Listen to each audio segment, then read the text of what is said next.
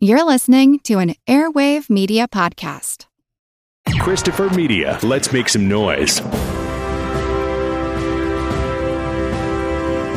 Hold your ears, folks.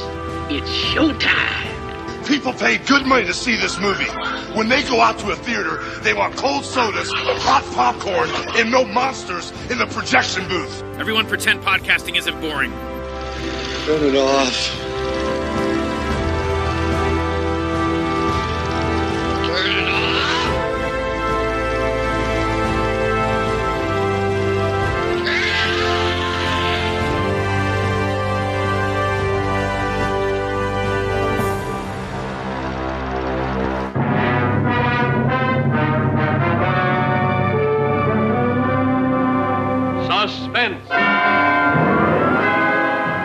Outstanding theater of thrills presents Ray Milland in a preview of his forthcoming Paramount picture, The Big Clock. But first, a word from the director of this program, Mister Anton M. Leader. Suspense is my business. But of the hundreds of spine-chilling tales I've seen, heard, or read, The Big Clock tops the list for its relentless grip on the emotions, for its ever-mounting spell of suspense. And now, Ray Milland in highlights of his amazing role in The Big Clock. My time is running out. Every second brings me closer to death. They're hunting for me everywhere, but they don't know how close I am. Right here, trapped by the big clock. An average guy with a family and a job he liked, with everything turned upside down by the strange things that happened in thirty-six hours. A wonderful afternoon with Georgette, who wanted me for all the right reasons. A crazy evening with Pauline, who wanted me for all the wrong ones. The long moment with Janeth, who wanted me for his own dark reasons. We have our man. He was just seen entering the building. I wanted emergency order issued, all exits blocked, building closed. No disleaved identified. You take charge. Yes, I led the hunt for the man that nobody knew, and the orders were shoot to kill. Twisting and turning through all the shadowed byways of a skyscraper city. A grim, relentless search that could lead to only one man. Myself. Well, that's just a brief hint of the thrills which make The Big Clock far more than just an exciting picture. To my mind, it's one of the screen's great masterpieces of suspense. And it's coming to this theater. So don't miss it.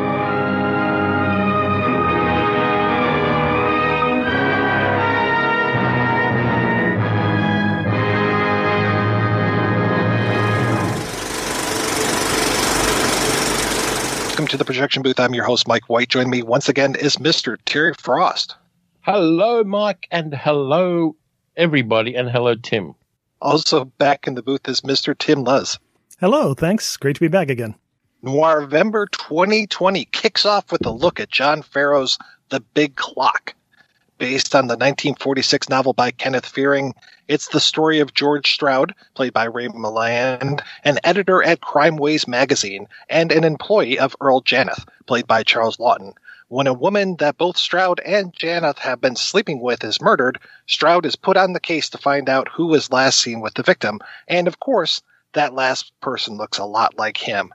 Now, we will be spoiling this film as we go along, as well as the films Police Python three fifty-seven, No Way Out, and Out of Time, so if you don't want any of those ruined, turn off the podcast, come back after you've seen those movies. We will still be here. So, Terry, when was the first time you saw The Big Clock, and what did you think? I think it may have been on late-night television, one of those ones where you get a bit of insomnia, or I was working shift work, I don't remember which, and I saw it, and I kind of like Ray Milland, and I definitely like Charles Laughton. So I watched it, and, yeah, I, I really liked the way it went. I, I liked the fact that I didn't know where it was going to go the first time I saw it, and that they kept throwing different twists and turns on the plot to make it really interesting. So, yeah, I, I enjoyed it, and years later I, I think I had a V H S tape of it, and most recently I'm still looking for a decent D V D or Blu-ray copy of it. There is a really good Blu-ray of this that came out, and I'm trying I'm looking for it right there. It is.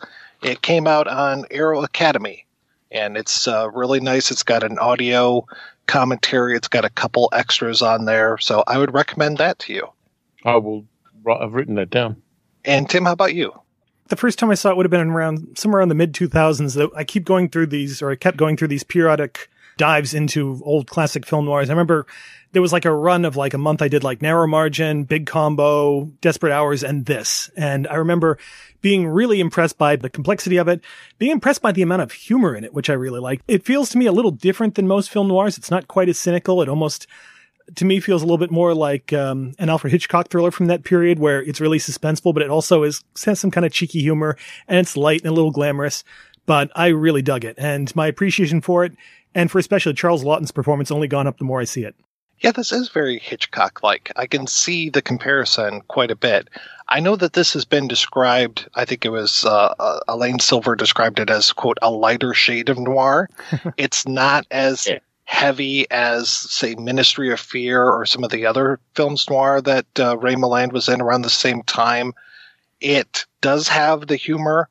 It starts off like a very typical film noir where we have our protagonist, Ray Milland, hiding out inside of the guts of this big clock of the title, and we have the voiceover and all this, and then we get into the story proper. And so you think it's going to be very much a typical film noir. Okay, we've got the voiceover, we've got the flashback, here's our character who's in peril, what's going to happen to this guy, how is the world going to fuck this guy over, because those are the best films noir, which are the ones where you're fucked at the beginning and you're even more fucked by the end of it.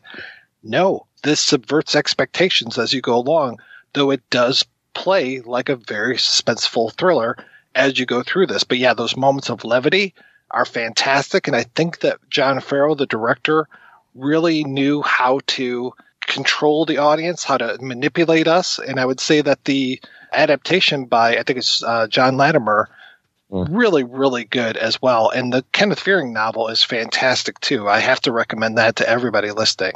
While we're speaking about Hitchcock, I think that Lawton's version of Earl Janneth, the, the publisher, feels very much like Alfred Hitchcock himself. He's got the suits and he's, of course, portly. And there is that kind of slow speech pattern that Janneth has, which reminded me just a bit of Hitchcock. That actually occurred to me, too, watching it. It feels like Janneth, like Hitchcock, has a very carefully cultivated image that he presents to the world, that he's kind of selling himself as this man who's totally in control of everything. For Hitchcock, and control the audience. For him, control this company and all their readers. Yeah, and he has one of the worst mustaches in the world. But, man, is he taking care of that mustache. He's constantly wiping it down. And, oh, it, it's such a great character trait. He could hide behind that mustache or make the mustache do the acting for him, but he is in complete control of that mustache. Yeah, I think he's he's wondering whether it's left over from the Canterville Ghost or something like that. This is such a weird film when you look at the pedigree of it, because you've got an Australian director, you've got Maureen Sullivan, who's Irish, you've got the Welsh Ray Milland, you've got the English Charles Laughton, and here they are all playing these very American roles. And I like that Laughton, though, takes his English accent and he makes it more into an aristocratic American accent. And he just has this whole way of of carrying himself. When we first are introduced to him, when he walks in that room and starts spitting out how many seconds a man has in his life and why are they wasting his time. Ars entis, ars entis deeply. There are two billion eighty-one million three hundred seventy-six thousand seconds in the average man's life, each tick the proper beat of the heart. And yet you sit here useless to taking your lives away because certain members of our conference are not on schedule. Where is George Stroud? I'm always trying to find him. I do not propose to be held up, not even by Mister Stroud. The movie's called The Big Clock. Clocks and timepieces and time, it just runs through this film, and it is just amazing to see all the different ways that they can work time into it, that they make the murder weapon a sundial. You know, it's like, oh, well, that's really nice that they're even using time as a murder weapon. And Janneth is an interesting character because he inspires fear, but he doesn't really inspire loyalty. Everybody mm. keeps working for him because they just shit scared of the guy. And yet he seems kind of surprised when he's confronted with that twice, that, you know, people will just make fun of you behind your back. They don't really like you. They're just either impressed with your prestige or they're afraid of you. And both times he has the reaction of killing that person for slightly different reasons. But you're saying people are never delusional? No. If anything, I think recent events have made this character feel that much more compelling and that much more real. Totally agree. Though he's actually, it seems like a good businessman. because he does have this whole staff of people that work for him, and he's got – it's like a media empire, and he's got all of these different magazines, and they're very specific to different audiences. And it's very much like the Time Life empire where you had Sports Illustrated and – I can't remember if, which of the women's magazines that they owned and which of the science magazines, and just like splitting the world into these very discrete buckets. And then yeah. George Stroud is one that can take those buckets and use those for crime waves to say like, okay, well, this guy is a tennis player, so let's go to the people that run the sports magazine and give me a guy from there who can tell me everything about tennis or something. You know, he uses all those different aspects in order to bring them together. And he's got this great staff of writers underneath him that are pretty much investigators. And he's got this whole way of setting up clues on this board. Well, you've heard of our blackboard. Well, let me show you. We call it the system of the irrelevant clue. Now, you see, the police only look for relevant clues. They haven't got time for much else. But we assemble all the clues. We recreate the man, his, his character, his mind, his emotions. And when you have that pattern, it's easy enough to figure out where he'll be. That's interesting. And Janet's world's a very kind of rectilinear one. If you look at the whole building, everything is geometric. The desks are geometric. The walls are. The fittings in the in the offices are. It's a very kind of cold and sterile world in a way. It's a machine for producing news and entertainment in a sense. And the lack of decoration. I remember Janet's office has these plaster stone-looking walls that almost look like a tomb. I mean, I'm not sure if we see much decoration outside of Stroud, who has the painting on his wall. It seems like everything else is very aesthetic and clear and, and not very imaginative. There's a really subtle gag that I noticed in this one too, where Janet talks to Stroud's secretary and says, hello, Miss Adams, how's that child of yours? And you go, okay, so this woman's had a child out of wedlock and he's mentioning it. It may even have been a little ad-lib by Laughton, which kind of got through. I love her reaction that she smiles like, oh, my God, he noticed me. He knows I have a child. He, I must be important. And then she looks at Ray Milland's expression and goes, oh, no, I shouldn't be celebrating. Never mind. Stroud is this almost force of chaos. You know, like I said, he's kind of pulling from each of the magazines. You mentioned he's got artwork on his walls as opposed to the austere walls of other people.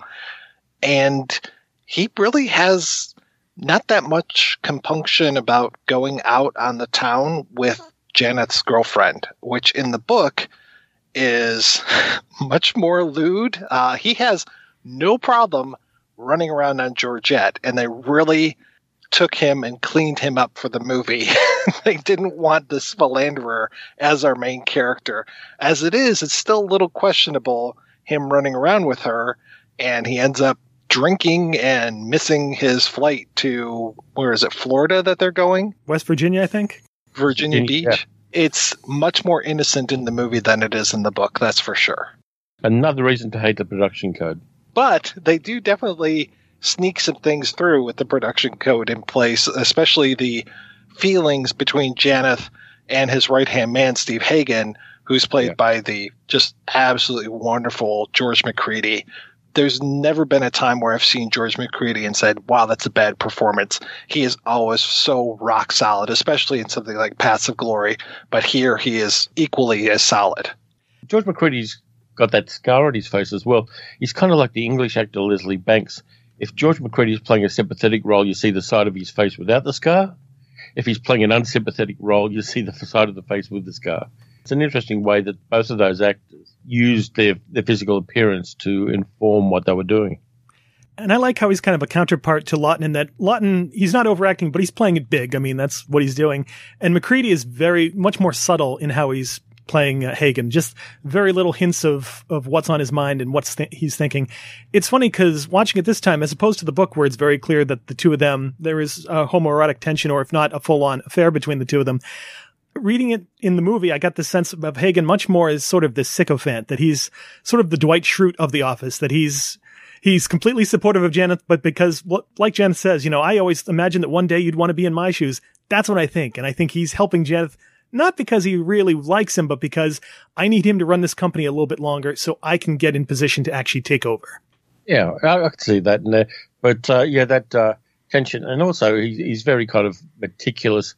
And he's wearing a bow tie and things like that, so that kind of gives a certain impression to the character in the movie. Yeah, it's cool. Bow ties are cool. And I like that it's Hagen's house that is the place of refuge, that after Janeth kills Pauline, that that is where he goes to, is he goes to Steve Hagen's house and it's just like, hey, sorry, I shouldn't have done this, but you're the only person I can turn to. And I guess the other homoerotic relationship in there is between Janeth and his driver slash bodyguard slash mute assistant, Bill, who's played by a really young Harry Morgan. This is before, way before Dragnet and, of course, way, way before MASH. And seeing him with dark hair, and he's not young by any stretch of the imagination, but he's much younger than I'm used to seeing him. And for a little guy, he's super menacing just in those looks that he gives. I know, I never would have thought Harry Morgan could be like this sort of Grim Reaper figure of death, but man, the moment he just walks into a scene and gives Ray Milland that glare, you're like, uh-oh. And the massage scene where he's massaging Janeth, and there's that look on his face like, you know, please tell me to kill somebody. There's that amazing four shot that we have with the the four main male characters of Janeth, Hagen, Stroud, and Bill, and just them. And I love that it cuts to the close-ups of each of them as they're talking, but they'll cut to Bill, and of course he's silent.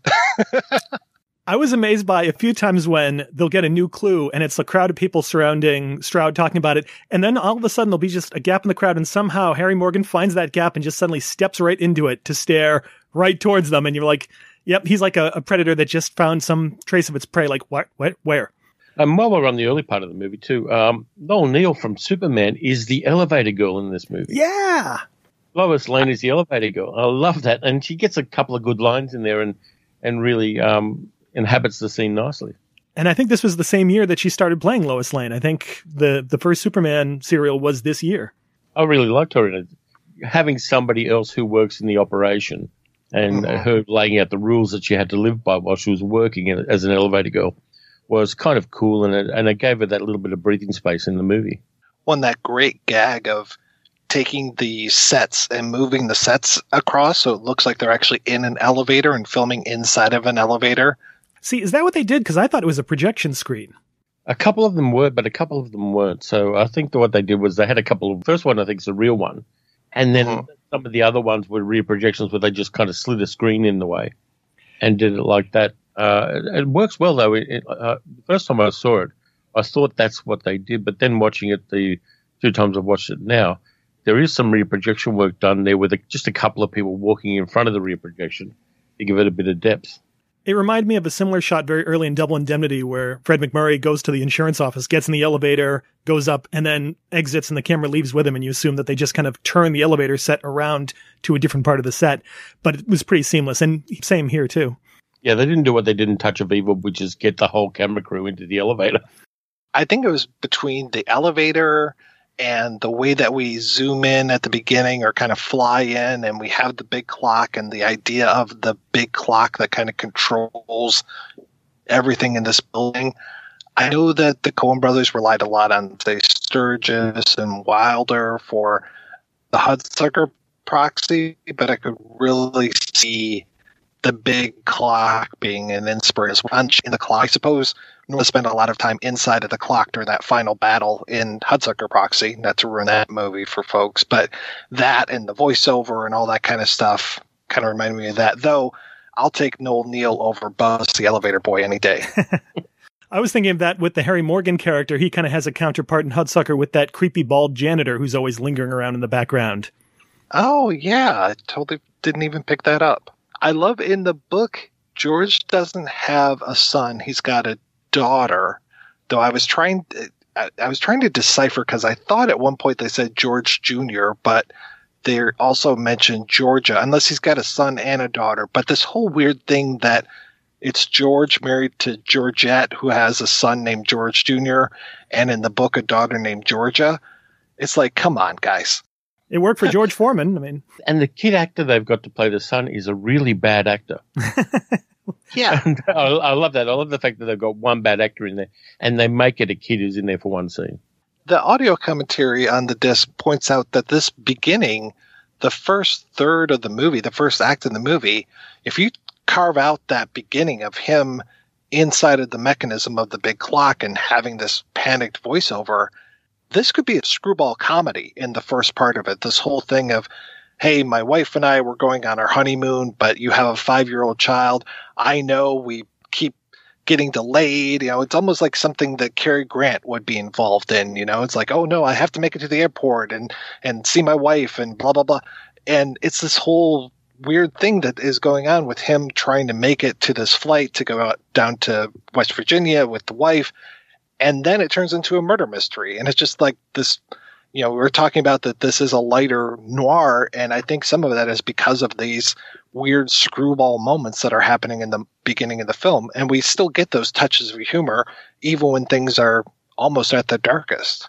And Ray Milland plays it really nicely, too. Oh, yeah. Ray Milland's got that kind of thing with his career where at the start he, he did interesting leading man characters, apart from things like The Lost Weekend.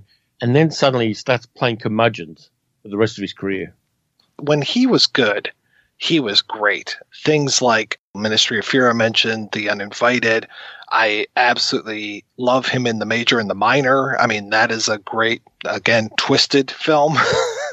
But so many great roles. And then, yeah, towards the end, man, he was that, you know, second banana, evil guy, murderer on Columbo, bad guy and Son of Rosemary's Baby. Not so many good roles towards the end there, which is a shame because he was such a great actor.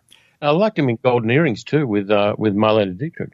See, it's funny. Going into this movie for the first time, I was used to Milland as a villain because of Dial M for Murder and even growing up with Escape to Witch Mountain, movies like that. So I wasn't sure if I was going to be able to buy him as a good guy, but watching it, I really could. And you're right. Something about his performance in the first half where it's all light and goofy had a very Cary Grant vibe to it. When he's playing drunk in particular, I just kept thinking of like North by Northwest when Cary Grant is completely sauced and, and yelling at everybody.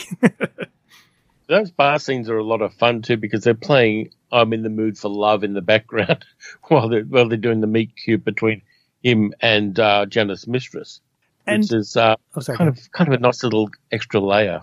There's a real brilliance to what Farrow and the screenwriter Jonathan Latimer do, do with those opening scenes where where they're at this quirky bar and it's all goofy and it's all funny and they're kind of impressing these little moments on the audience's mind as, oh, wasn't that a cute moment? And then all of a sudden, the second half of the film, all those little things become so important in the manhunt. It's a brilliant way of sort of setting that up for the audience to remember it and then for it to pay off later. Oh, yeah, and there are little things like, here, use my handkerchief to clean up this green drink that spilled on you.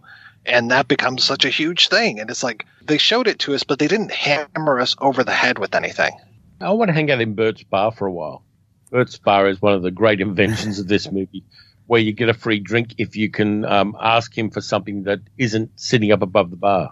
And the way that he will kind of manipulate things and be like, oh, yeah, this uh, this little piece here was from a, uh, a, a train that crashed into the, the bar twenty years ago. If somebody asked for like a train whistle or something, he'll be like, oh, no, well, I don't have that, but I do have this. So like, we're looking for a green clock. And then he takes a, a green strip of, of uh, fabric and ties it around a sundial. It's like, okay, that works. And I like too that they use that as the background for the film when the when the credits are rolling is that sundial. So we're we've already got that in our mind before we even start the film. It's just beautiful foreshadowing, and that sundial is a nasty looking weapon with the spikes sticking out of it. Oh well. Yeah, you don't need to see the murder to know exactly the way Janet did it. Yeah, it's tastefully done, but man, it's a shocking moment. It's, it's just so fast and heavy. Ooh. That close up right beforehand too with Lawton's face and the way that he's twitching the side of his mouth, it is just so great. It's like, how can you even have that muscle control to be able to get that twitch going? He just looks like a wild animal. And the quivering jowls. And I feel like up to that point, we haven't had close-ups that tight on anybody. And all the camera work's been very smooth and fluid in these incredible long tracking shots. So to suddenly jump to that, it really puts us into his mindset of he is disturbed and she is disturbed and this is going to go horribly wrong. And up to then, Janet's a kind of laconic character. He's slow at speaking, and even though the things he's saying are, are at times monstrous, the pacing and, and just the kind of languor that he has in speaking is totally thrown away when he has that moment of total rage. He is such a creep, though. The way that he is listening in on George when he's having a conversation, and you can hear the conversation in Janet's office, and Pauline walks in and she hears part of the conversation. She's able to bring it up later on to, to George when they're out carousing. that's really creepy that your boss is listening in on you. I suppose it's kind of like now where they can read every single email that we send. Every keystroke you send, yeah. And it goes to that sense of total control he has to have, that he knows this light bulb has been on for four hours, that's too long, dock somebody's pay, that he has to feel like he's in control of every facet of this building. And himself as well. He might be the only guy who wears a double-breasted suit like it's a suit of armor. Every time he walks in, they just you feel like this this wall between him and everybody else. They took the big clock of the book, which was not actually a clock, it was a metaphor. It was this whole idea of there is a clock in the world, and that when things are going well, time might slow down or, you know, might run backwards in order to, like, fuck with you. Just like this whole – it reminded me of the book of One Flew Over the Cuckoo's Nest, where they're talking about the Combine and how the Combine will come down and, you know, chop your head off if you're if you stand up too tall, and it wants complete order. The big clock is very much like that. I want complete order.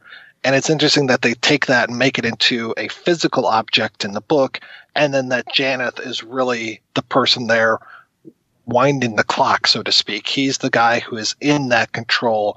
Like you said, he knows all of these things in the building. He's able to be that spider in the center of the web, and that that center looks like a clock face. I really appreciate that. Normally, I'm not a fan when they take sort of a metaphor of a title and feel the need to put it in there physically, I guess, for the audience to see, like, here, this is what the big clock is. But yeah, the idea of taking it from one metaphor for time or fate or whatever, and then turning it into a different metaphor for this whole organization and this one guy who is figuratively and then finally literally hiding right in the center of it is pretty amazing. That's part of the wonderful um, set decoration by Sam Comer and Ross Dowd. The fact that most of Janeth's building is very rectangular, in a sense, and then you get to the clock and it's all circles, the, the spiral staircase going up and, and the big round um, dials and everything like that. It's at the heart of this square building is a circle, and I kind of like the fact that they did that. And we're talking about these spots that Stroud and Pauline stop at as they go through this drunken night, and I like that it's this breadcrumb trail then that we follow again when Stroud now... He doesn't find out that Pauline is dead for a while. Like, he is put onto the case of looking for this Jefferson Randolph, which he immediately, it, it's kind of like a, a foreshadowing of uh, L A Confidential with this whole Rollo Tomasi name. You know, when, when the when the police chief comes in, when Captain Dudley comes in and says, I need you to look up this guy, Rollo Tomasi, and immediately Guy Pearce is just like, oh shit, something's wrong. Same thing when when when Janeth comes in and says, I need you to look up Jefferson Randolph. Immediately the light bulbs go off over George's head. He's just like, oh shit, what's going on? And like I said, he doesn't know that Pauline is dead for quite a while. He thinks that she's not answering her phone, doesn't really know what's going on, why he's investigating himself. But this whole idea of him now being put on his own case and immediately going from this guy who is a great investigator to now I have to gum up the works. He needs to be the fly in the ointment, the monkey in the wrench. He needs to fuck up the big clock. He needs to suddenly take the worst people and put them in the, the worst situations, get his best people and send them as far as way as he possibly can, because he doesn't want anybody getting too close to the truth. In the book, it makes sense. He knows that Pauline's dead. He knows that he's being framed for murder. But with that delayed until his discovery of that delayed until much later, you you start to wonder, okay, why does he feel this immediate need to go, de- you know, in there and get back into this investigation? Because I mean, he certainly doesn't worry about having a job and having Janeth fire him. And it occurs to me, it's this idea of he realizes to save his marriage, he has to put his marriage at risk by leaving his wife again, because he knows that Janeth can completely destroy his marriage if it's exposed that he was with Pauline. I thought that was really interesting, or this possibility that on some level, he still thinks he's going to have a job with the organization, and that's going to be kaput if he doesn't do this. Yeah, he does seem to be very ambivalent about leaving Janeth's publications. There's kind of wishy-washiness about the character because of that. The uh, interesting character we haven't mentioned is Patterson, the artist. Oh, God, Elsa Lanchester. Yeah, who, who just steals every scene she's in and is wonderfully eccentric. She's a the kind of...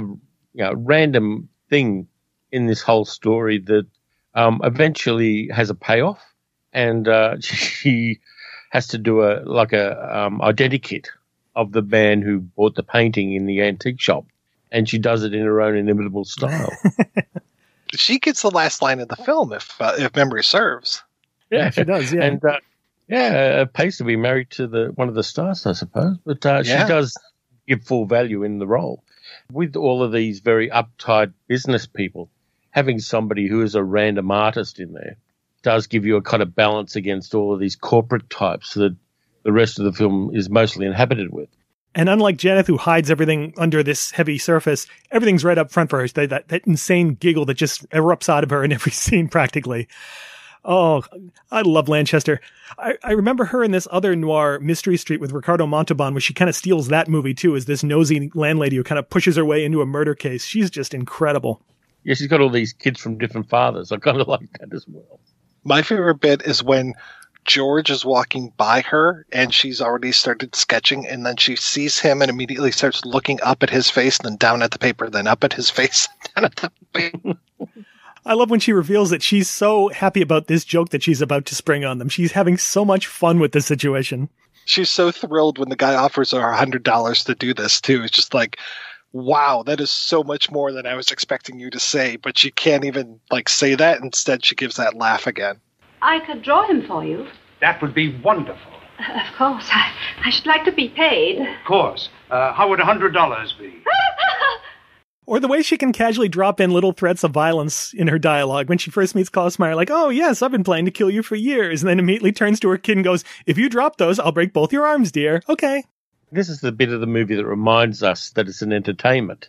It doesn't get too involved in the dark things, and there are some very dark things in it, but having uh, Elsa Lanchester and a few other bits and pieces in this movie reminds everybody that you're supposed to enjoy it.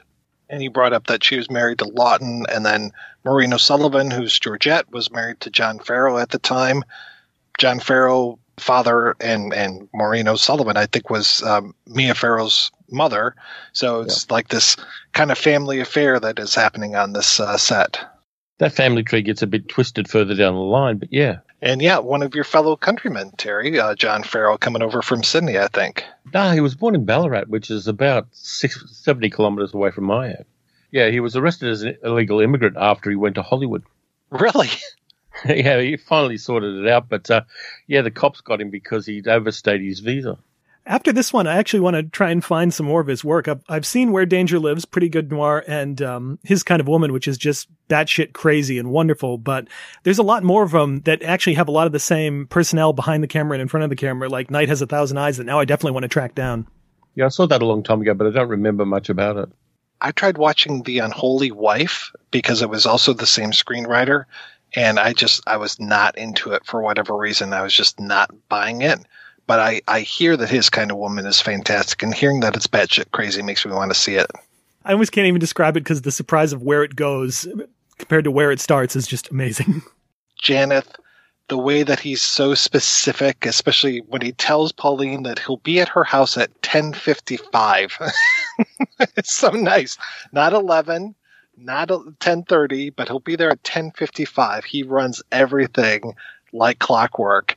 And yeah, so it's it's very unlike him to murder her in cold blood, but it is very like him to then try to find out who this man in the shadows was and try to immediately, you know, he, he wants to figure out who this guy is, either so he can rub him out or so that he can pin the murder on him. The other person we haven't mentioned much is Pauline, uh, Rita Johnson, playing the victim and, and the lover of Janeth. I think that she gets a couple of really nice scenes in this one, too. Well, it's nice, too, because she's not necessarily a femme fatale. She's a dangerous woman to be around because she's the boss's squeeze, but she's not trying to lure George or Janeth to his death. She had a weird career because uh, the same year this was, this was made, she was hit in the head by a hairdryer and hit in the legs and got brain damage, and her career was never the same afterwards. Oh, Jesus. Jeez. Yeah, she, she had... Um, problems with memory and coordination and things like that. She had some roles after this, but this is kind of the peak of her career through reasons not of her own making, through wow. a, one of those enormous old hairdryers dropping on her. I find Pauline and Janeth's relationship really kind of fascinating. Uh, the idea of Janeth being this guy who's always about totally being in control, and that he's with her and she seems a little bit wild. Maybe the idea of that's what attracts her to him, that this idea of expressing something that he can't normally express because he is so buttoned down, that she allows him to live a little bit looser. And that while they seem to be have such a um, antagonistic relationship, after she dies, that comment of, you know, she was the most, one of the most generous people I've ever known. That's a fascinating line. It can send you in any number of directions just thinking about it. Yeah, she is so much more chaotic than he is. And it's just, it's strange that he would go for that. And there's that whole thing of her with the voice lessons and how much she needs for the voice lessons, how much he's going to give her for the voice lessons, that he has Hagen write the check instead of uh, him doing it himself. But I guess Hagen's there to do whatever he wants him to do. He asked me to pay off an adult film star with whom he had an affair, which I did. Yeah, I think the voice lessons may be a euphemism there. I think you might be right. Just the fact that she manages to find a way to get into his private elevator and into his office is a kind of a nice metaphor for this idea that she's burrowed her, her way past the armor into who he really is, possibly. And that's one of the things that disturbs him. And also, I have to comment on that amazing line she has, that when he asks, you know, how did you get past the elevator guy? I think he must have been winding his watch. To me, sounds like innuendo right there for her walking by him. What his reaction might have been. I'm going to have to use that. I was very happy to see uh, Douglas Spencer in this movie as one of uh, George's guys. He's the Watch the Skies guy from The Thing. Oh, yeah, back when he had hair, yeah.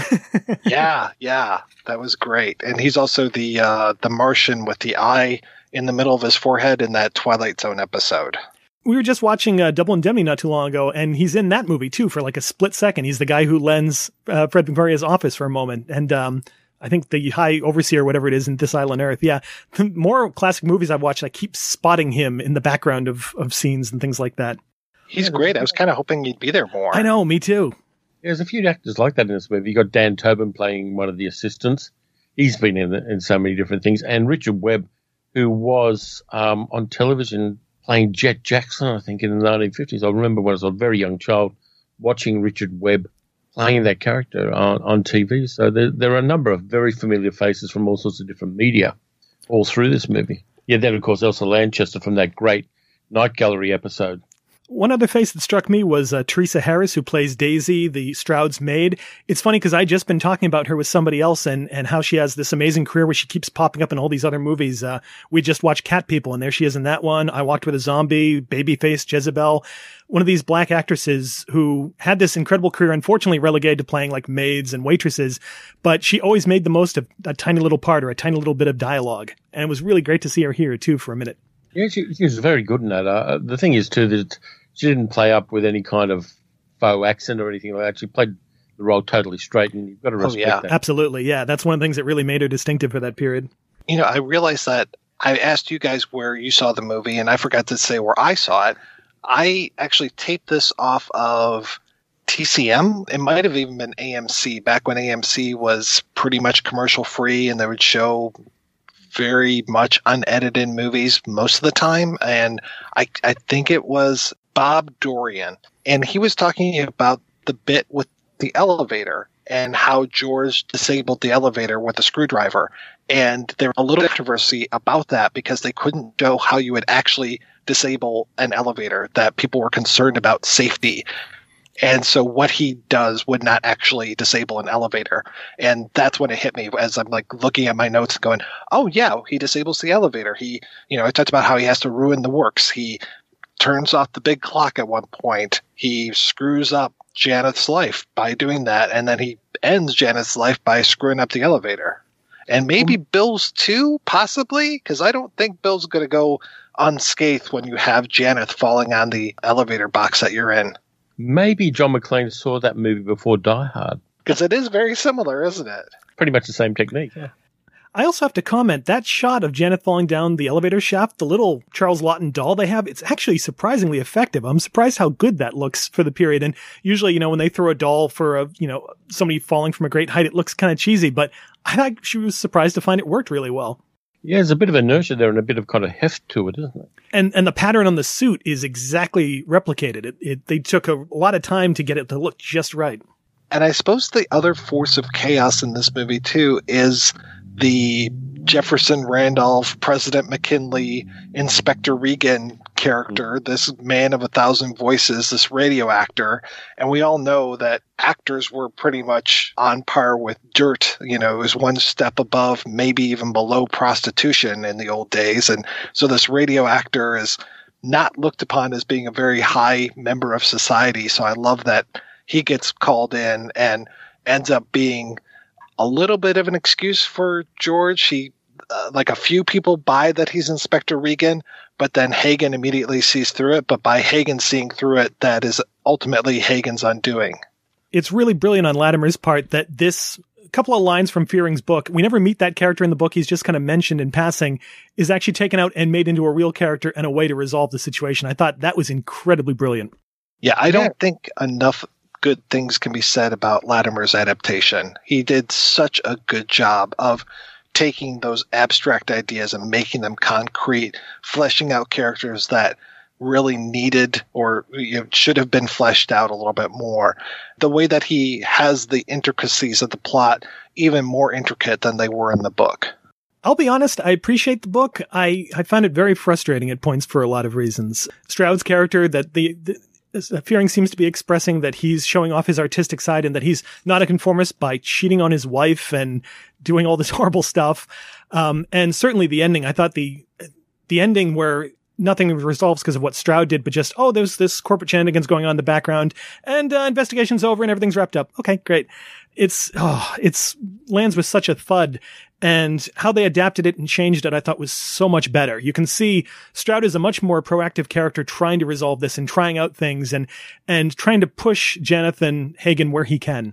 Jonathan Latimer, the writer who made all that work, also worked for Ray Milland on the Markham T V series. He wrote six episodes of that in nineteen sixty. So obviously Milland liked what he did. I think Latimer was a novelist in his own right as well, so he definitely knew plotting, pacing, all of these things, even before he became a screenwriter. I don't know if you experienced this, Tim, going through that last chapter of The Big Clock, the book. I like the book. I like the idea of them switching protagonists and, and narrators, like I think seven times throughout the book. I enjoy that, but that last chapter is so confusing. I actually like wrote down all of the things, all the times that they mention, because time is so important to that book. And it didn't make any sense. There were times where it was like the next morning, and I was like, wait, no, we are we are the night before.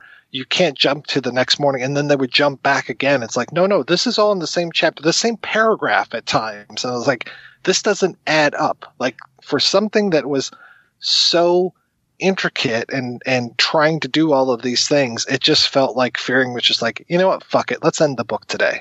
Yeah, there's a period during the uh, the building lockdown where it feels like time jumps a huge amount, and I'm like, well, wait a minute, what happened in there? How are, how are we suddenly here? That doesn't totally make sense. It was even worse for me because the Kindle version of the book I got actually omitted the last line of the book, so it just says that Stroud looks at a headline. I'm like, and what? And it wasn't until I looked at uh the file use time, like, oh, oh, that Jeneth dying, that makes a lot more of an actual ending.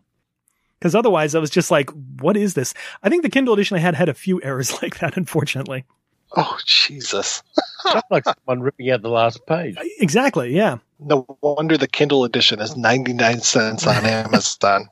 If um, the tone of the book had been captured a little bit more, I would feel like that this is a little bit more centered in film noir. Fearing does do a lot more with the idea of the corporation as this dehumanizing effort that not just on Janeth's part, but uh, when we see Ray Cordette sort of sh- shooting down everybody's ideas, this idea of creative people being ground into the dirt.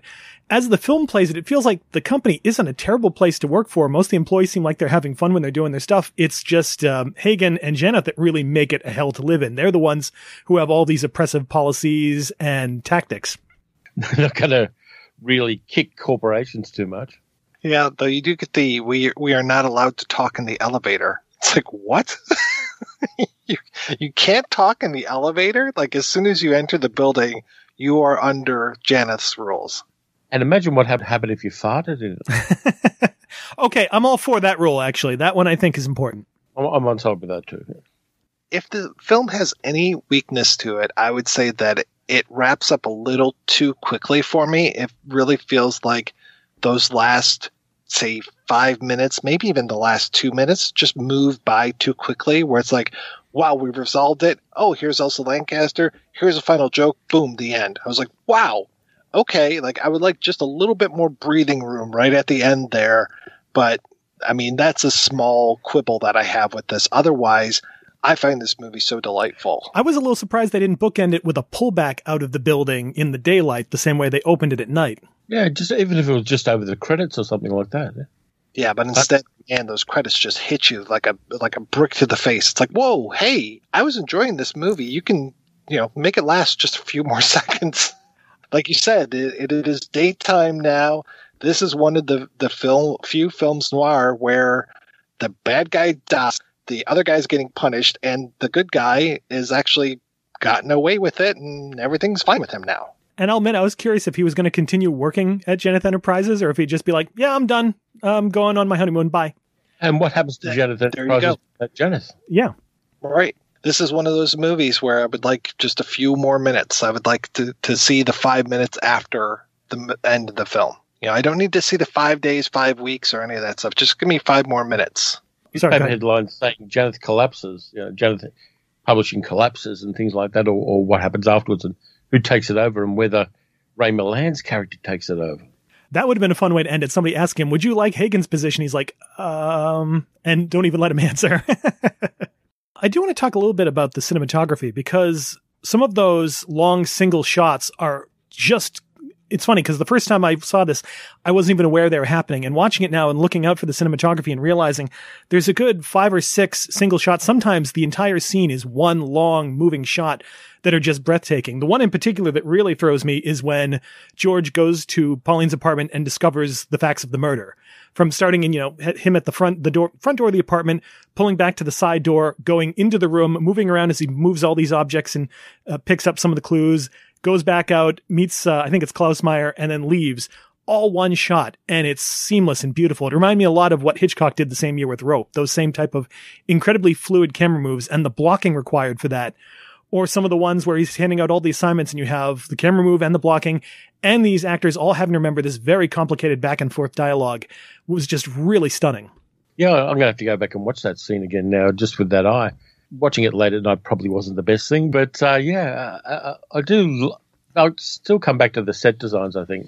Every um, set, whether it's the antique shop, the bar, or the pl- places in Janeth's, uh, and it, also the log cabin that they go to for the holiday, all of those look fantastic. And I'm, I've got this architectural envy I'm getting with various movies at the moment where I go, yeah, I really would like that in my house, but then it would change everything. And so I've been going watching a whole bunch of movies, and, and the movie, all the movies we're going to talk about today, there's a, a little bit of architectural envy in me for every one of them in a different way. Is it because you're actually to see this architecture would mean getting out of the house? Yep, with the lockdown that we've been in for over one hundred days, I'll be happy to see a McDonald's I haven't been to before. Oh, the idea of going of going to an antique shop or a restaurant or a bar, it's like, oh. Oh, yeah, now, right. Now you talk pornography to me, yeah. Mm. Yeah, and the primary cinematographer on this, uh, John Seitz, he was a heavy hitter. You know, he was Double Indemnity, Sunset Boulevard, The Lost Weekend. I mean, this guy was really top-notch. It's interesting that there are two cinematographers on there. There's Seitz and then there's Daniel Pfapp, um, which sounds like it's a phony name. Also a great cinematographer who – it was like Seitz had been around since, I think, the twenties he started working, and then eventually – either passed away or retired, and then uh, Pfapp was around until at least sixty-nine working on stuff. So I'm not sure what their relationship was uh, working together, if one was doing something and one was doing the other, or if one took over for the other. But um, yeah, great work. And I'd say, too, the Victor Young score, very, very solid score. It definitely knows when to, to put on the pressure and when to put on the brakes because, like you said, having those I'm in the mood for love during the montage of the drinking. I mean, God, that montage of them out on the town, it is so great. And being able to then turn on the heat when it becomes very suspenseful, I thought he did a great job. I really admire the fact that you just said Pfapp and sixty-nine in the same sentence. Thank you. On that note, I have to note during that montage, I had this running question in my head of whether uh, Stroud has, had actually slept with Pauline. And I know it's right in the middle of that montage is that shot of the champagne bottle popping open and all the champagne spilling out. That's very suggestive. That made me think, all right, maybe he did actually sleep with her.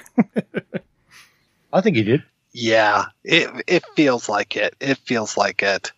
Though I don't know if we're supposed to think that, but I think maybe we are. I think it's one of those production code thing. Officially, he didn't, but he really did. Well, it's like Patterson. She's got, what, four kids by at least three different guys, and she's not married to any of them. Yeah, and the secretary is not married either. Yeah, so there's those nice subversive turns in there. And I can't remember if in the movie, if Janeth accuses um, Pauline of being a lesbian, but for sure that's in the book. It's that whole, like, at least it was a man this time, he says, when he comes in and, and knows that she's been with somebody else. In this version, it's just that she's a loose woman, but I kind of love that she throws it right back in his face and calls him out on his hypocrisy that, oh, well, look at, you know, all the sleeping around you've been doing. Including the elevator girl. Oh, that's true. I forgot that. Yeah. Is that the private elevator or the public elevator? There's probably no elevator girl in the private elevator because when Bill goes in, there's nobody else in the elevator. Maybe the whole no talking in the elevator rule was a misunderstanding on her part. He told her, don't say a thing. And she thought, oh, I can't say anything in the elevator, I guess. Nobody said anything in the elevator.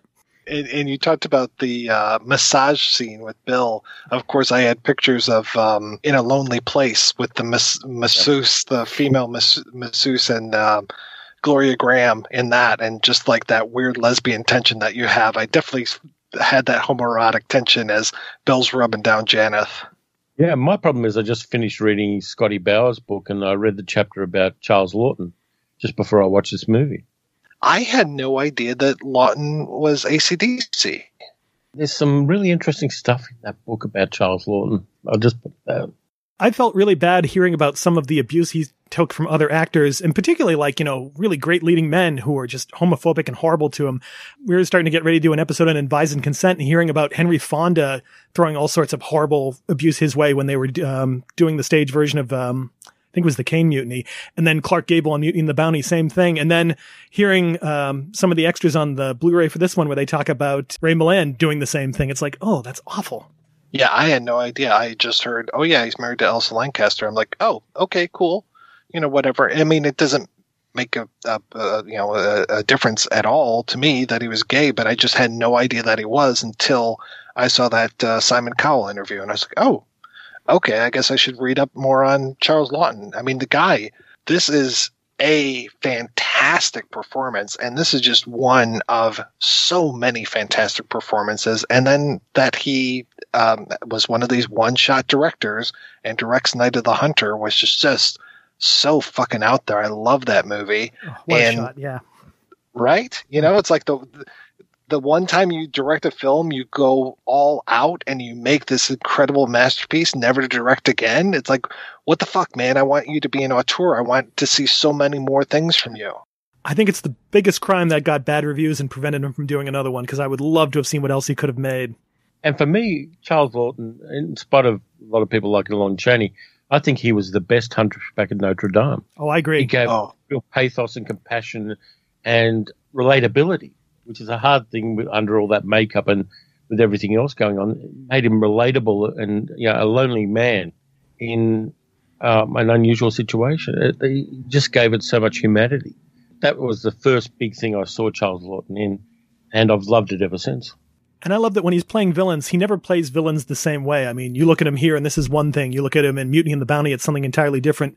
You look at him in Island of Lost Souls, which is one of the first things I saw him in, and how energetic and campy and how much fun he's having in that part playing an just evil bastard. Every time there's a different shade to it. He's not just kind of phoning in any of these. In The Bribe, when he's um, t- complaining about his feet and, and those, those kind of movies, fantastic guy. Um, I've got uh, Simon Callow's biography of him, and it's just a joy to read. I respect Callow so much for being both an actor and such a film fan, and just the amount of work that he's put into film scholarship. I mean, the work that he's done with Don Lawton, the work that he's done on Wells. It's just like, wow, you know, you you could be, I don't want to say set, but you you know, you you're fine being one thing, but that you're two things and you're two great things. It's just like, okay, Simon, calm down a little bit. You're showing me up. I'm very lucky. I've got his book on acting. Nice. A friend of mine got it for me, got it signed for me. And, uh, yeah, it's one of my one of the books that I've got in my special shelf of autographed books, because it's Ooh. just it made the – I'm not an actor, of course. It made the craft and, and the science and the art of acting really relatable to me, and it's kind of informed me watching movies ever since. All right, guys, let's go ahead and take a break, and we'll be right back after these brief messages. Dark Destinations is a travelogue podcast unlike any other. Cities and towns distinguished by their oddity and the fact that they don't exist. Join us at Dark Destinations, where we explore the most infamous locations to be found in fiction. From Arkham to Zaira and every point in between, we risk life, limb, and our sanity for your listening pleasure. Dark Destinations can be found at father malone dot com and on iTunes. Hi, I'm Dave Kittredge, filmmaker in Los Angeles, and I'm the host of The Outcast, presented by Outfest, a new podcast where I have conversations with L G B T creators and allies to discuss their work, their inspirations, their passions, and the challenges of getting our authentic voices heard. I was scared because I thought, oh, what am I doing? Like, here I am selling my soul. But when I realized what the movie was, it's like, I'm in. Let's do, let's make this wonderful movie. The freedom of ad-libbing and letting things happen in the moment. With Stephen Trask, let's write something that involves stand-up comedy, drag, punk rock. I was so rebellious and precocious, I guess. The definition of gay to me is freedom. Women gave the show its life, I feel like. Well, because it's also a bit of a hunk fest. You guys are right, hot true. as hell. You are too kind. That was only, that was only fifteen years ago. It's a no-holds-barred talk with iconic creators and performers. It's not f- white people. It's not I hate white people. It's dear white people. It's how you start a letter. The whole climax of the show is a sex scene between Malchior and Vendla, and I remember feeling personally self-conscious about never having been with a woman in any way, shape, or form. I'm always thinking about the audience. Make them feel, make them laugh, and make them cry. I mean, that's as simple as it is for me. I had been not wanting to be a part of the film. It was clear in the edit that I had to, you know, really reshape it. So the film really told me what it needed to be. Cinema is an empathy machine, and, and it sort of allows you to see yourself in people's faces that you normally wouldn't see humanity in. I get emotional just talking about it. And the tea is definitely spilled. David, don't no. edit anything of this out. no, no, They no. don't want to hear all the charming stories. They want to hear the ugly, gory relationship that Jim and I have. We're cutting that part out, by the way. And with guests like John Cameron Mitchell, Christine Vachon, Laverne Cox, Jonathan Groff, Justin Simeon, Jim Fall, Miss Coco Peru, Rachel Mason, Jeffrey Schwartz, H P Mendoza, and fabulous queens Shangela, Eureka, and Bob the Drag Queen. I'm sweating the house down. Oh, mama. You never know what's going to come up. You know me, I'm so big and strong that Eureka and Bob actually hide behind me, and I protect she them. She is quite the chihuahua, mama. She does pop up. I was up. like, wait, should we have had security the whole time? I think they think I'm the security, bitch. It's season one of The Outcast, presented by Outfest, premiering in the summer of twenty twenty. Hope you can join us.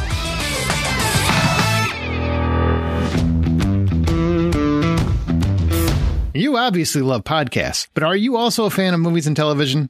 Do you want to listen to a show that reviews entertainment honestly and casts pretentiousness to the wind? That debates both film and T V topics in a fun, good-spirited way, while still getting to the heart of why we all love them so much?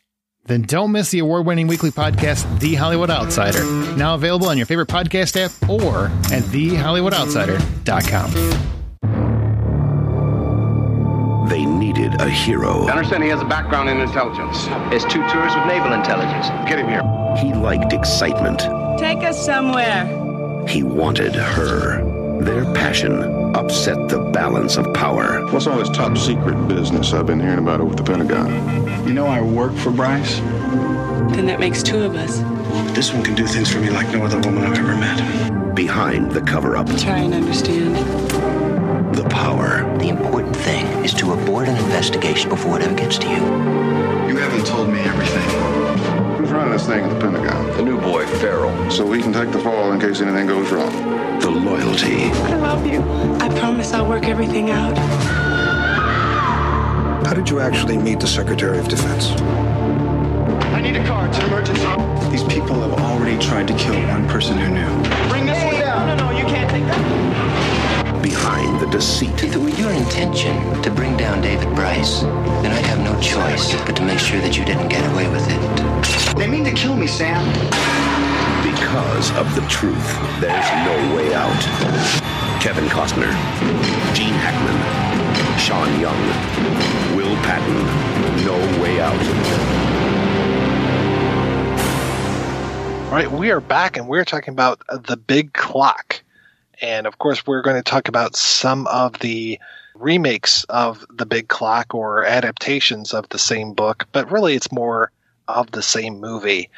I had no idea until doing research for the show that there was a French film called Police Python three fifty-seven, which is the name of a gun, just so you know, it's not a dirty movie. French film that has Yves Montand in it, and I wasn't overly impressed. I liked some of the things about this movie, but there were other things where I was just like, would you please get a move on? This is really slow. Yeah, the pacing of this one kind of killed it for me in a lot of scenes.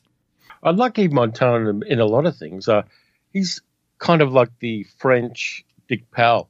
Started out as a song and dance man and then went on to do serious roles. Uh, and he's the only person that I know who had a big career because he fucked Edith Piaf. She got him his first gig. I did the deep research on this one.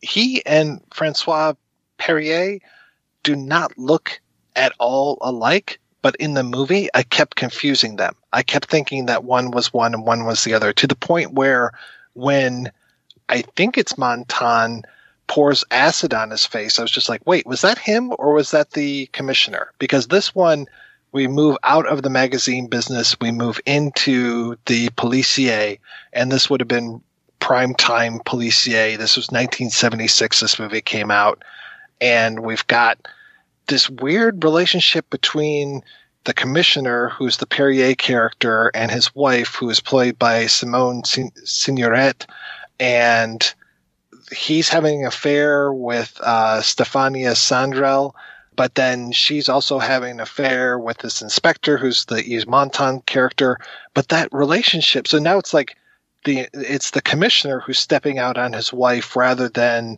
the inspector who's stepping out on his wife. Am I... That that's how it was, right? That's right. And one of the things I really liked about this, my favorite element, was the Simone Signoret character. The idea of taking the equivalent of the Hagen character from The Big Clock and making it his wife who's aware of all this. And that once the commissioner is out of the picture, her reaction to it is not at all what I expected. I thought, okay, it's going to be building up to her hunting down uh, Detective Farrow. And when she finally finds him and what she asks him to do, it was like, oh my God, and my heart's kind of breaking for this woman all of a sudden. She's an invalid. She's in bedridden most of the time. And she doesn't disapprove. She's got that very French attitude to her husband having an affair. Yeah, it's definitely not America under the Hays Code. um, yeah, Stefania Sandrella, absolutely kind of void of a character. There's, there's not much there. No. That, again, happens in another one of the movies we're going to talk about. But uh, the, the victim of the crime we don't particularly care about. She has a lot of quirks in place of a personality. The thing with the alarm clock, the thing with hiding things in the walls of her house for some reason, which I don't know how he kind of guessed that from the watch, but okay, sure. Yeah, that was strange. And yeah, I was just like, what is happening here with this alarm clock she's carrying around? And I, mean, I it, wanted to like this movie a lot more than I did. Yeah, it's what we call in Australia a dog's breakfast. I just used that term yesterday, so not just Australian. And there is a great stunt moment in, in this movie at the end. Uh, that you've got Remy Julien's guys to do the stunt work, the guy to get French calm stunts done, where a guy gets crushed between a truck. And, oh, and that was great, big, yeah. And it's beautifully done. I, I think I know how they did it with some kind of collapsible thing, and they just cut at the right moment. But it's a brutal moment of action there. There's some kind of great bits at the end, none of which have to do with character. Yeah, that whole action scene is spectacular, but it's like, what does it have to do with our story at all? Nothing at all, but it looked great. Mm. Great action scene. This reminded me sometimes of uh, The Burglars, you know, with the incredible car chase that's in there. So I know that they have these moments of action, but man, yeah, this, it just didn't work. I can see why I didn't necessarily know about this film. The one that people do probably know about is No Way Out, which... Mm. I know a lot of people are fans of No Way Out, but I am not one of them, and I'm not one of them for two reasons.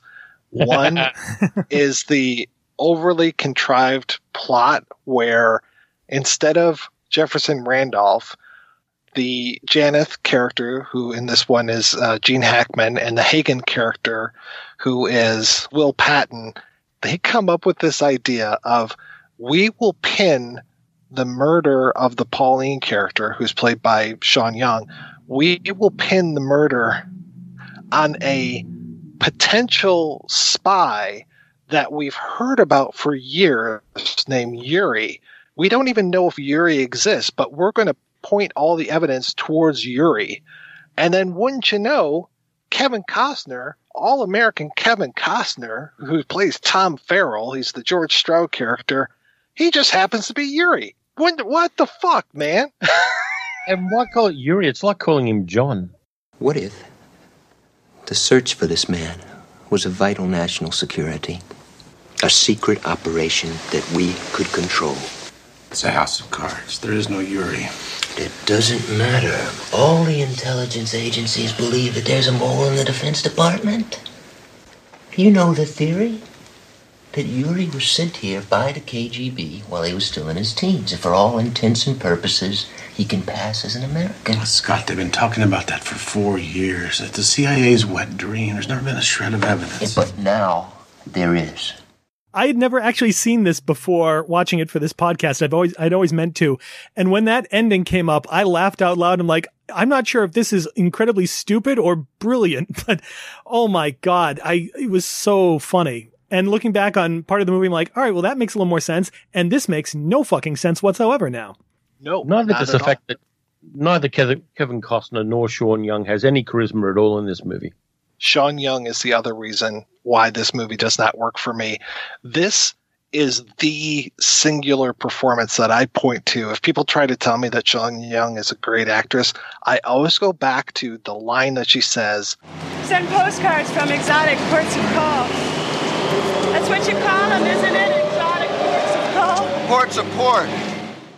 That is the clunkiest line reading I've ever heard. That is worse than the oh God, oh man end of Tough Guys Don't Dance. It's pretty or the bad, kid yeah. in, in The Big Clock. Yeah. Oh man, oh man. Is yeah, she's awful. Her death is not necessarily believable. I don't see how her falling from what twelve feet onto this glass table, and it's not like she gets stabbed in any way by the glass. At least we don't see it. Yeah, I was waiting for it's, a pool of blood, but nothing came right? up. Yeah.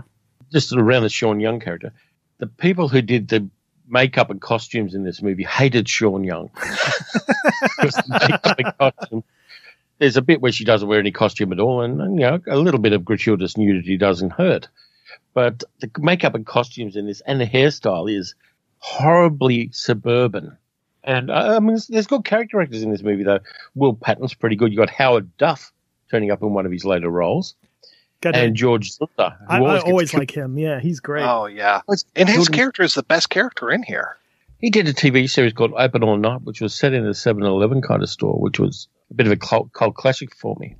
Uh, they get uh, Fred Dalton Thompson in there doing nothing in particular, but Will Patton's character is an interesting character to modernize because of that kind of self-loathing homosexuality mm-hmm. that he kind of exudes in the movie. Yeah, in this one, he can admit, or like we can definitely infer that he is a homosexual, that there is that going on that was hidden in the previous films. But I don't know if it necessarily works in this. And they switch around the villainy so that the Bryce character is a lot more in the background, and, and he moves forward as the primary villain of the movie, which was I found a little disorienting. Did you already mar- mention Marshall Bell? Oh, yeah, he's in there as one of the, the Harry Morgan killers. And I noticed a very young David Paymer as one of the computer technicians, too. Yeah, I uh, did notice that one. Uh, and the chase scenes just seem kind of pointless in this movie as well. Oh, yeah. There are just so many of them with the trains and, and jumping off the freeway and the car crash there and the rest of it. It's just kind of lame. And they've got a bit uh, – Roger Donaldson, the director, was born in Australia but lived in New Zealand for a long time. And they've got that horrible thing at the New Zealand embassy. Oh, God, well, with the Maori. Oh, yeah. Haka. Now, that is the lamest haka. I've seen a few in real life. And you get shit scared when somebody is doing a haka in front of you because they radiate ferocity at a level you will not see anywhere else in the world. And the haka we see in this one is just kind of meh, and I hated it. There was a, a weird campaign to make sure we know that Kevin Costner's character is a hero. That opening, that scene on the boat where he has to go out on his own to rescue the watch guy who's nearly falling off of the hull of the ship, which again is pointless. If he's a spy, it would not make sense for him to risk himself that way. It would put him totally off mission. And even same with trying to save Iman from the two killers. It's like, see, Kevin Costner's a hero, get it? But again, it doesn't make sense with who he is and what his true mission is. And that ship scene goes on way too long. Oh, yeah. Between the ship scene and Fred Thompson, and it felt like there were a couple other things, I kept thinking, this is proto Tom Clancy claptrap stuff. I love Dawn for Red October, The Sum of All Fears, but like when Tom Clancy wasn't good, he could turn out shit like this. Are you aware of the Phantom submarine? Yes, sir. The Phantom submarine is supposed to be invisible to sonar. They want to build a submarine roughly the size of an aircraft carrier. Well, the Russians won't need sonar to find it. They'll just see this huge bulge out in the ocean. It's my plan to terminate this program. There's going to be considerable congressional resistance. And the other lesson I got from this was, I never in my life want to go to a Washington party. They look horrible, boring, and just no. And I found the score really weird. Thank you. I thought it was just me. I was afraid I was going to be picking on the score because I tend to do that a lot on the show. But thank you, because I know Maurice Jarre has it in him to deliver a great score. Oh, absolutely. But this was like, what, like synth heaven. Maybe he was trying to do a Jerry Goldsmith and show, oh, I can do electronic music too. But uh, no, he really, he really couldn't. Uh, maybe he was just cashing a check. I will say I really appreciate the long opening helicopter shot. That is a very beautiful shot. It gives you the geography of, of Washington, D C very nicely, too. Mm-hmm. And then they've got that horrible scene in Manila in the titty bar and, and on the streets in Manila, which looks absolutely nothing like anywhere in Manila. It's like, yeah, well, what we're going to do is we're going to go out to an airport in Burbank and dress it up to look like the Philippines and throw a few beer bottles on the bar from Filipino beers and then get a couple of women who look vaguely Asian to dance topless in the background. It's just yuck. Why are you calling someone from such a crowded, noisy bar? I'm sure there's a payphone outside someplace there. Don't call from the titty bar. That's just my relationship advice to you. And why do you have to then destroy the phone because she hangs up on you? Again, if you're a spy, you'd think you'd want to do not do things that are going to draw attention. And then um, Gene Hackman's character is just kind of not given much to do. There's that bit where he says she does things for me that nobody else can do.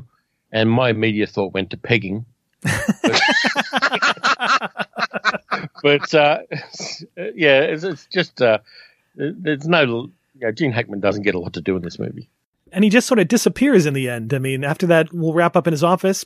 We don't know what happens to his character, if he's affected by this scandal, if bringing this little jewelry box to the C I A is actually going to do anything.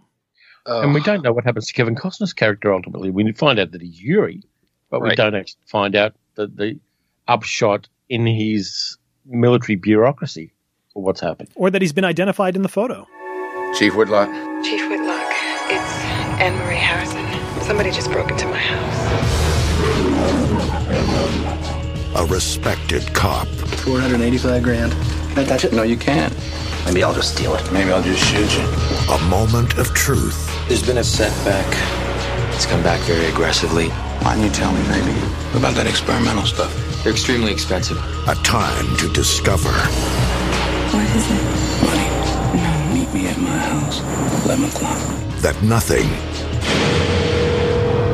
is what it seems. Sheriff, Ann Harrison's house just went up in flames. Check it out. Definitely arson. What are you doing here? I'm a homicide detective. There's dead bodies. Look at what they got on me. An eyewitness saw me outside their house the night it blew up. He looked like him. He's the chief of police. How do you solve a murder? I gave it money. The D E A is on line one. I'm going to send a couple of agents down there to pick up that cash. When all the evidence... Anne Marie names me beneficiary on her insurance policy. Points to you. They set me up. Prince ASAP. Chief, you okay? Just do it! You think I'm done? Police officer, go straight upstairs, upstairs. But I'm not right. That's the guy. Where the hell is the money? All right, all right. Out of time. And the last movie I want to talk about is one that is not an official remake of The Big Clock, but it was my father-in-law was telling me about this movie, telling me about Out of Time with Denzel Washington. And he was just like, oh, it's so great. And he starts telling me the whole plot of it. And I'm just like, you're describing The Big Clock. Like, I had to go home. He loaned me the movie on D V D. I went home. I, I looked up, looked it up on IMDb, and I was like, okay, it doesn't say Kenneth Fearing on here. I put in the D V D. I'm like, no, it doesn't say Kenneth Fearing on here. I watched the movie with my mouth agape because I'm just like, this is The Big Clock, but you're not giving credit where credit is due. This is absolutely bizarre because it is the same idea. The guy who has to investigate and kill this woman, and oh, twist, the woman's not actually dead, but my God, could I see that coming from a mile away. Like, even the first time I watched this, when Denzel, for no good reason, goes with this woman that he's having an affair with to this cancer doctor, and the doctor says you have this terminal cancer, but there's a way that you could possibly cure it, but it's going to cost you all kinds of money. I'm just like, okay, yeah, they're in on it together. Mm. So the twists and turns in this movie were telegraphed so far in advance. I remember being eager to see this because I'm a big Carl Franklin fan after One False Move and Devil in a Blue Dress. So I thought, oh, him and Denzel together again, this is going to be amazing. And it's, it's fine. It is kind of predictable. I was thinking the same thing when we have that scene where Dean Kane's character helps bring in these bodies, and we have this close up of him staring at a body on a gurney, and we know, okay, now we know where the bodies are going to show up when whoever is killed. And oh, look, we found a body in the wreckage. It's, it's pretty obvious. Yeah. And, and there's a weird dynamic between Denzel Washington's character and the two women as well, because there's a lot more passion in the sex scene with Sarah Lathan's character than there ever is with the Eva Mendes character, who's supposed to be the wife that he loves. There's no chemistry between those two. But right, right at the start, we get this hot and sexy scene, which is much better than anything in the Costner movie, which kind of works, and, and it seems like they're, they're very into it. And then we suddenly get the thing dropped that, no, he doesn't love her. He's, the dynamics between the human beings in this movie, to a big extent, are pretty silly. The one thing that we haven't brought up with all of these movies is that there's usually a compatriot. Like, George Stroud had Georgette. And I like that when Georgette comes in and sees the big board of unimportant clues, that she can see that. And we don't actually, I don't think we get to see her seeing that. But when she walks in and she's just like, oh, darling, if you only knew what I've been through today. Take your hands off me, Jefferson Randolph. You see, I've been reading that blackboard, too. She can see right through that and know that it's him. Then you've got No Way Out, where you've got the George Genza character that Yuri confides in. And then in this one, you've got the John Billingsley character who spots that Denzel, the Matt Lee Whitlock character, is in a jam and sticks up for him. And then he becomes the compatriot, going so far as to, you know, drive Denzel around to all these different spots and stuff. I thought it worked better when it was Georgette as the compatriot, which, again, completely, if, if memory serves, there is no compatriot in the book. He is completely on his own, kind of like a noir character should be. But I enjoyed that Georgette was his ally in this. I appreciate that it was sort of the thing that brought them together. They never spent any time together, so they spend time together trying to get him out of a murder rap. It's it's sweet.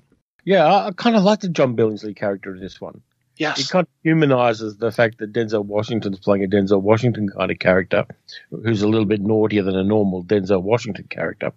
And, uh, yeah, the fact that he's a medical examiner as well, he's a drunk, and his wife keeps chucking him out of home. I kind of like the fact that he gets a lot more backstory than the protagonist in some ways.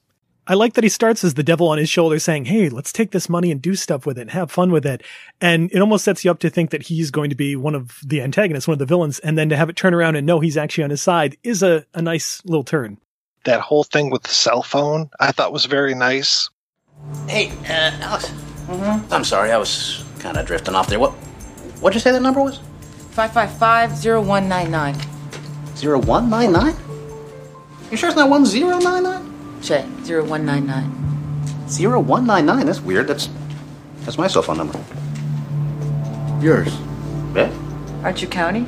Yeah, I work part-time as a paramedic, you know, football games, school stuff. And you called him last night? I I don't know, did I? Oh, Jesus, I did call him last night. Oh, Alex, I'm sorry. That's right, I called him from the bar. I wanted to see if you wanted to come have a couple of drinks with me. Oh, Jesus, I'm sorry. You're friends with him? Uh, yeah, well, I wouldn't say that. Yeah, he's like uh, my, uh, you know, bottom of the list guy when you gotta have somebody to drink with. I'm sorry, man. I mean, I would have mentioned it earlier. It's just I totally forgot. Well, yeah, you should have mentioned it. I mean, you should have told me this at the scene, Jay. I'm sorry, honey. What can I tell you? I don't remember too much about last night. I had a fight with Barbara. I'm sorry. I was in no good shape, okay? You know, check with the bartender. I closed the place. Staggered home, passed out in bed next to my wife. Believe me, I didn't move until I got the call to show up at the scene. That worked. I thought that was very nice. Uh, one of my favorite bits, and one thing I think updated really well, is when they bring in the witness to identify the man she saw outside, and she looks at Denzel and goes, "It's him," and then sees the other black cop and goes, "Oh, wait, maybe it's him." And everyone's just like, oh, yeah, all right, old white lady just sees all the black guys and think maybe it's him. That was, a, I thought, a really great moment and a great way to play off that scene from the original. And I like the locations, too. The, the southern um, Florida locations really work well. Again, I've got that kind of architectural envy. I want Denzel Washington's stilt house out on the water. That's a very cool thing. There's the bits that are in Miami in the old hotel, and that action scene kind of works in context. And there's also the fact that all of the main characters act like the professionals they are. Nobody has a lapse of professionalism just for a plot convenience. It is not a badly written script. No, which is very surprising looking at the filmography of the guy who wrote this, David Collard, who is more known for acting, and he's been around in acting since the late seventies. He's mostly known for working on Jackie Chan Adventures and The Family Guy. And it's like, okay, that's interesting that he writes Out of Time in Annapolis. I'm very curious to see what his script drawer looks like. What else has he written? Because Family Guy and Out of Time, kind of different uh, milieu. Yeah, but uh, I think the biggest weakness in this one is probably Eva Mendes, who's just doing a generic female cop ex-wife character. There, there's nothing inhabiting that particularly for me. It took a lot of years before I found an Eva Mendes role where I was like, oh, she was actually decent in that. And I think that might have been uh, Port of Call, New Orleans. But otherwise, those roles that she plays in Ghost Rider and Hitch and stuff, it's just like she could be anything. She's a very lovely, well-spoken, makes it through the scene without flubbing anything. But there is no there there for so many of her roles. I really don't think she's served by the material here either. I think it's it's very lazy, this whole, oh, we were married and then now we're divorcing and we have this combative relationship. It feels like the screenwriters are too lazy to actually see the relationship build. So we'll just write in that we'll, they've already had a relationship. Trust us. They had all this history. Just go ahead with the plot. I think the nice elaboration on the plot that this one has is the money. Ultimately, rather than being a murder, it's a con job in a sense. And, and the money and that extra tension you get when the feds want the money back all of a sudden, kind of works to, to ramp up the tension more than I thought it would. I wasn't expecting to enjoy this movie, but I think it's a good, honest kind of B picture in a sense. I do like that the Denzel Washington character is doing something wrong, but not for a horrible reason, that he is trying to do something nice for somebody. He really thought that she had cancer and that by giving her this money, it would be good, and that he was taking dirty money and giving it to a clean cause. And I have to say, too, that this was a decent Dean Cain role, too. And I know he's kind of off his rocker these days after he started doing Christian films. I don't really trust him anymore, but I'm I was glad to see him in this, and I thought he did a great job. Yeah, yeah. And how often do you get to say that? I got to say, I was very pleased seeing him get the crap kicked out of him and finally shot. Yeah, I know that's mean, but, you know, you got to please the crowds where you can. Uh, next up yeah. for Dean Cain, Faith Under Fire, where he plays Pastor Dan Underwood. So there I you go. Oh, it's not out yet, as far as I know, but pretty soon we'll have that, that new Christian film to watch. Well, I believe Kevin Sorbo is probably in there with him. Oh. I think I'll dodge that particular genre. I mean, I'm I'm, a fond, I'm trying to see more genre films, but Christian homily kind of movies, I think I may skip that genre. I think I'll just kind of stare at the sun for a few hours instead. I think that'll be better, yeah. Uh, anything else we want to talk about with these remakes or sequels? Not sequels, remakes? I think it's a good story that can be retold well. And I think that the, the Out of Time one makes a, a reasonable effort at it. But the other two, I wasn't that fond of. It's funny. I think Out of Time is the best adaptation of The Big Clock. The best remake that isn't a remake. I'm interested that it can be adapted into sort of different environments, uh, publishing in the case of The Big Clock, um, crime with um, Police Python three fifty-seven and Out of Time, and then politics and espionage with No Way Out. I'm curious as to what other places you could take it and adapt it into a, a whole different environment or different subgenre and have it work. Instagram influencers. I am curious. I'm sure that there are other movies where people have been set on the path of investigating themselves. I need to look that up because it goes along with something that I'll be talking about next year, which is the person who assumes the identity of someone else. You know, in this one, you're investigating yourself, but you're calling yourself a different name, Jefferson Randolph, Yuri, whatever you have. And then in White Sands, it's the character who assumes the identity of someone else, but nobody knows what he looks like. It's like Red Rock West. And I know that there are several films like that. I'm sure there are also films like this where you are investigating yourself. But these are the, the biggest instances of those. One thing I did want to bring up is I feel like The Big Clock has that influence on movies that aren't remakes or necessarily even using the same story, but you can still feel its imprint on films in with different stories and even different genres. Watching it, I kept thinking of little bits of uh, The Apartment, this idea of this corporate environment and an employee who becomes involved with the boss's girlfriend and all this trouble about trying to clean up the boss's mess. I felt like there's little echoes of this story in that too. Um, certainly the two versions of Insomnia with a guy trying to throw suspicion off himself for a crime while he's also sort of involved in the investigation. Disclosure, even as disgusting as some of Michael Crichton's politics are in it, this competitive corporate environment, uh, a guy who's trying to balance what happened at work with his, the awkward situation with his wife. And one I particularly like, Gremlins two, the whole Clamp Center and Daniel Clamp himself is sort of the benign, more friendly version of Janeth. Isn't there a politician that appears in that one? I do remember that movie also had the gag that all the clocks in the building are wired together and becomes a plot point in that one too. So, oh yeah, good one. No, I don't remember uh, a politician being in that one. I just remember that the um, Trump, isn't Trump in it? I think the Glover is just modeled at, the Daniel Clamp is modeled yeah. after Trump. Yes, thankfully we can watch that one without wincing. Unlike Ghost Can't Do It, which is completely ruined now.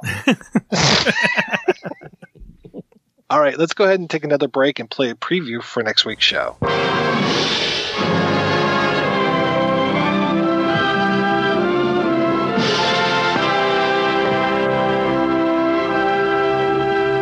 You're looking at a guy named Gagin. Gagin didn't like getting pushed around. So he pushed back, but he picked on a big man, someone out of his league. I wanted what he had. He refused to give it to me. There was a fight. Your pal Shorty wasn't as tough as he thought he was. So you had him killed? Only Gagin wasn't alone. He had a team. A couple of characters he found hiding behind a fiesta. Pila, a stray pup whose devotion no words can explain. I don't know what to do tonight. Oh, why don't you get yourself a muchacho, like your girlfriends? I don't know how. You're telling me. And Pancho, the merry-go-round man. You don't think so much of Pancho. You're wrong. Pancho is a right guy. For a friend, he let himself be beaten to a pulp. The knife is good. It's easy to fix. I got three knives in me. When you're young, everybody sticks knife in you.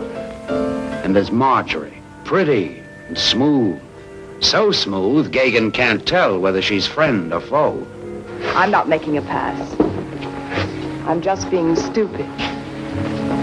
What's on your mind? Hmm. And Retz, who looks out for the law. I got a job to do, Gagin. I can't be wasting my time keeping an eye on you. You better come along. What is this, a pinch? You already know what's going on. I know. They tried to kill you.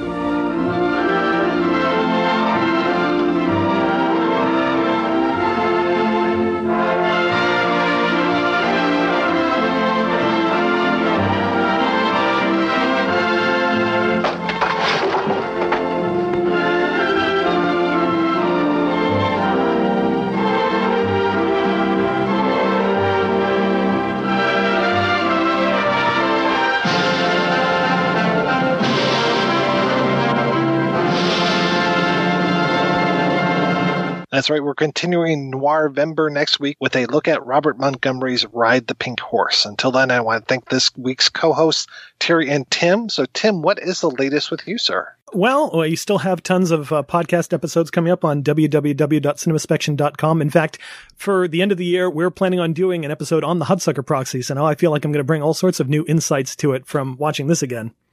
I love that movie. I wish that movie got more attention. It's so much fun.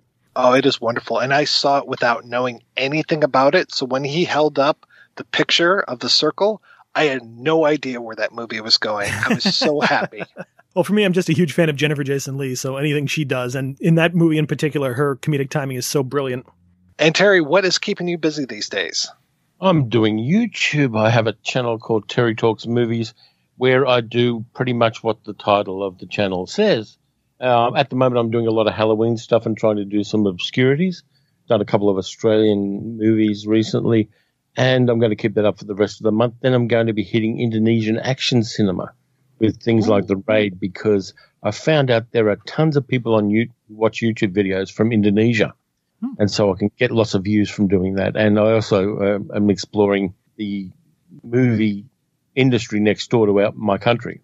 And I'm really enjoying dipping into Indonesian cinema. I saw that you did an episode on Thirst, which is funny because I just talked about that on the CultureCast. Yeah, I kind of like it. It was filmed here in Melbourne, and it's uh, pro- I think it is definitely the first real Australian vampire film. And so I wanted to take a rewatch of that and had some fun with it as well. I also did tw- a session where in twenty-five hours I watched every Tarantino movie. Wow. Yeah, ouch. It messed with my head. Yeah, I would think so.